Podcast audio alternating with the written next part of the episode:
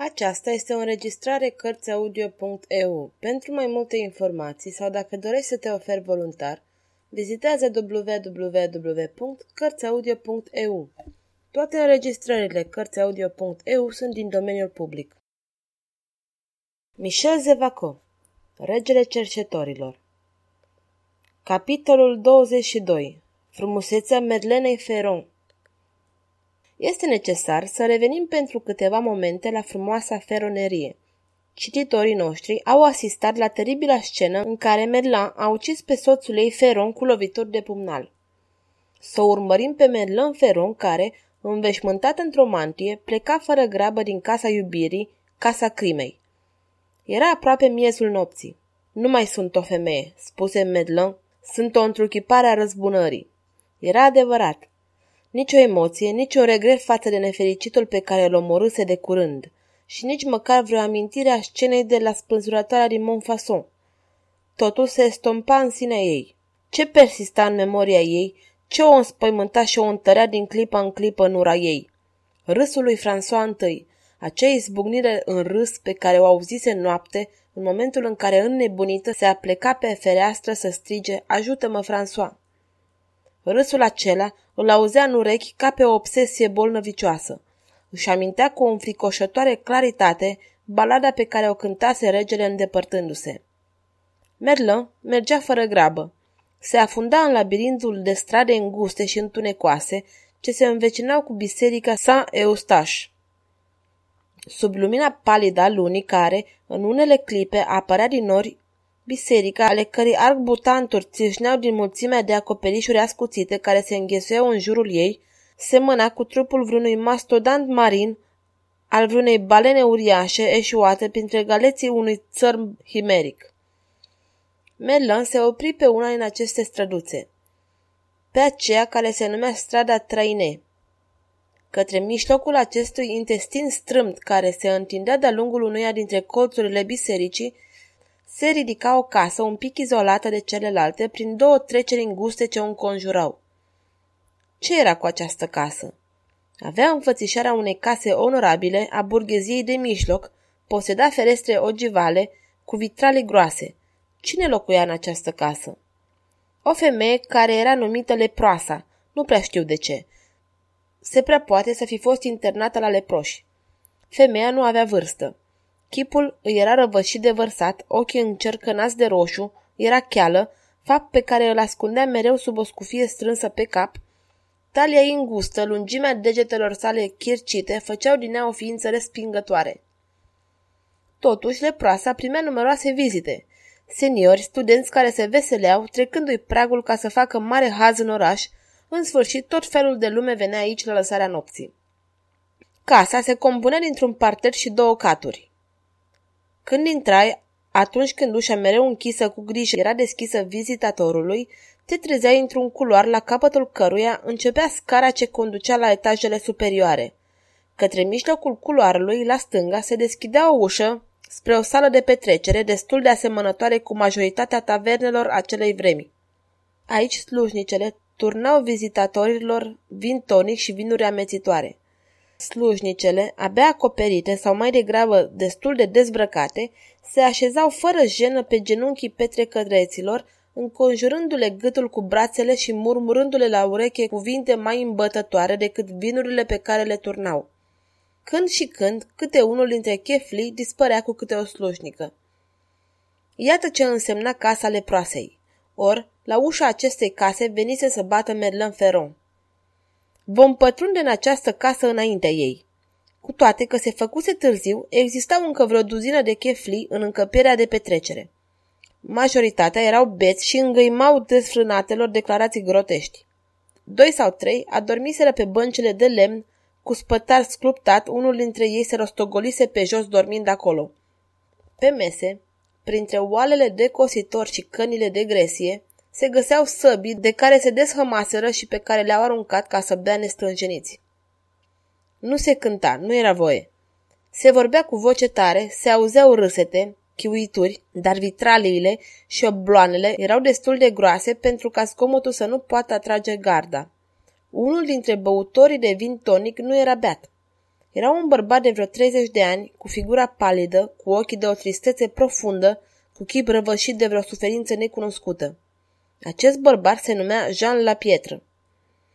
Când una din slujnice trecea pe lângă el, cu părul desplătit, sânii goi, cu juponul mult suflecat, ochii lui Jean Lapietre se înflăcărau și implorau. "Pițigoiule," murmură, "nu mă vrei nici tu?" Prostituata scutura capul cu un frison de repulsie. "Mulțumesc," răspundea răzând, "nu vreau să mor de moarte tragică." Jean Lapietre pleca privirea și strângea pumnii cu o furie convulsivă. Și, la toate, întindea fără speranță brațele implorând un sărut. Și toate îi dădeau răspunsuri care îl făceau să se prăbușească pe scaun, mai palid, cu înjurături înăbușite de neputință. După cum am spus, Merlin Ferron bătu la poarta casei. În același timp, dădu la o parte gluga ce îi acoperea chipul. Înăuntru, un bărbat, un soi de lacheu care veghea neîncetat la ușă, deschise o ferăstruică și își înăbuși o exclamație de surpriză, constatând că vizitatorul nocturn, pe care aștepta să îi se înfățișeze, era o vizitatoare. "O femeie!" murmură uimit. "O femeie aici! Întâmplarea este admirabilă! Poate e vreun afrântă de oboseală?" Și în loc să deschidă, se cățără la etajul superior. Au fost niște șușoteli, niște foiri. Câteva clipe mai târziu, leproasa venea să-și lipească ochiul de ferăstruică. Ezită o clipă, apoi se hotărâ să deschidă cu o mișcare ce însemna: "La urma urmei o să vedem noi." Merlin Ferron intră și spuse: "Dumneavoastră sunteți leproasa?" "Da, și dumneavoastră?" "Vreau să vorbesc între patru ochi." "Veniți." După un minut, Merlin se găsea într-un dormitor cu aspect sordid. "Este camera mea," explică leproasa cu un surâs. "Nu este nevoie să fie arătoasă precum celelalte." Merlin îi simți obrazul înroșindu-se. Toate gingășiile sale feminine fură cuprinse de o revoltă crescândă. A fost o ezitare de spaimă în această voință de fier. Dar aproape îndată își reveni. Vocea ironică, vocea prigonitoare a regelui François I îi răsuna în urechi. Toată scena de lașitate se perindea în fața ochilor ei. Dezgustul, oroarea și ura din nou spulbera în ea femeia pentru a nu lăsa să dăinuie decât întruchiparea răzbunării. Leproasa o privea cu o vie curiozitate. "Tiu, afurisita de glugă care mă împiedică să admir chipul plăcut al noii mele prietene," spuse, schițând farmece hidoase. "Ce mult vă interesează chipul meu," spuse încet Merlin. "Totuși, iubita mea, trebuie să-l văd dacă vreți să ne înțelegem." "Ce credeți, oare?" "Că vreți să rămâneți printre noi, frumoasă copilă."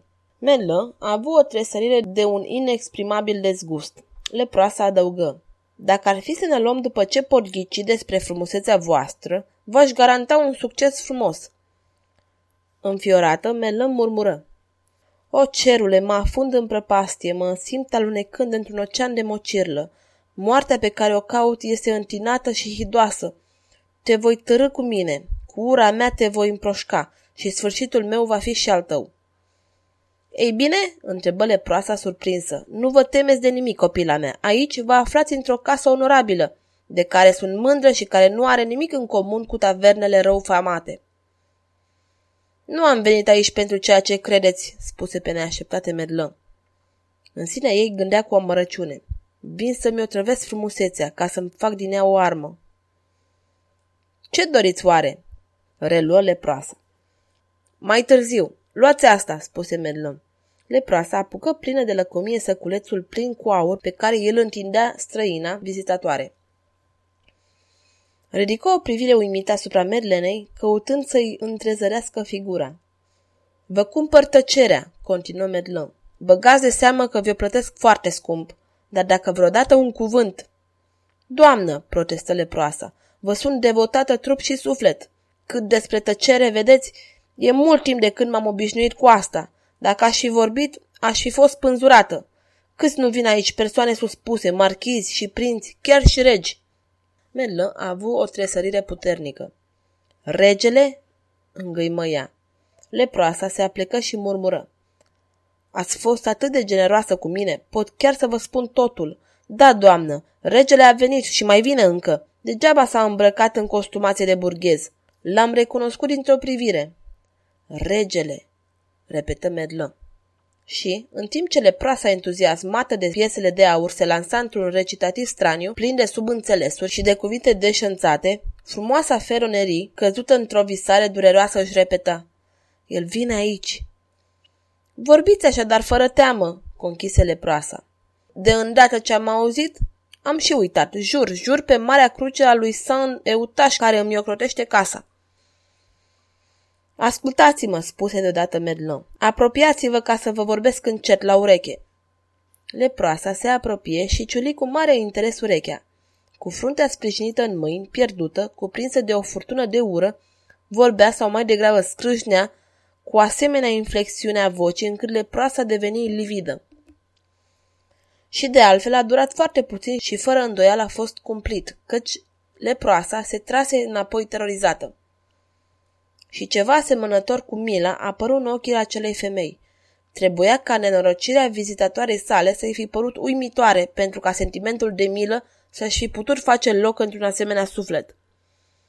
"O, doamnă," se bâlbâi, "este cu putință ceea ce vreți." "Vreau." "E oribil, doamnă, gândiți-vă." "Vreau." "Când?" "Imediat, dacă e posibil. Mâine cel mai târziu." "Pot chiar acum, doamnă, dar..." "Hai odată, ce aștepți?" o dojeni Merlin. "Vrăjitoare mizerabilă, nu-ți dai seama oare de suferința cumplită pe care mi-o provoci prelungindu-mi agonia?" Leproasa vorbi înnăbușit. "Așteptați, doamnă." Ieși, chemă, și la cheul veni fuga. "Trimite-mi-l pe Jean la Pietre." Câteva clipe mai târziu apărea Jean la Pietre și leproasa îl introduse într-o cameră, într-una din acelea pe care ea le numea camere arătoase. "Pițigoiul nu te vrea?" "Nu." "Speranț nu te vrea?" "Nu." "Nici ale mele, nici o altă desfrânată. Tuturor le este frică de tine, nu-i așa?" "Da," spuse Jean la Pietre cu un suspin de deznădejde. "Și tu dorești o prostituată?" Jean la Pietre își împreună mâinile cu extaz. "Știi tu că apropierea ta o va ucide în mod sigur pe nefericită?" "Mai bine aș muri eu," mormări el pe un ton furios și de dezdădejde. "Așteaptă aici." Leproasa alergă în camera sa, o luă pe vizitatoare de mână și o duse cu ea. "Doamnă, pentru ultima oară..." "Tăcere!" "Vreți dumneavoastră?" "Vreau!" "Intrați aici." Frumoasa Feronerie a avut acel gest de ezitare pe care îl au condamnații atunci când se apropie călăul, apoi, aruncând către ceruri neștiute o privire de blestem suprem, împinse ușa cu o violență și intră.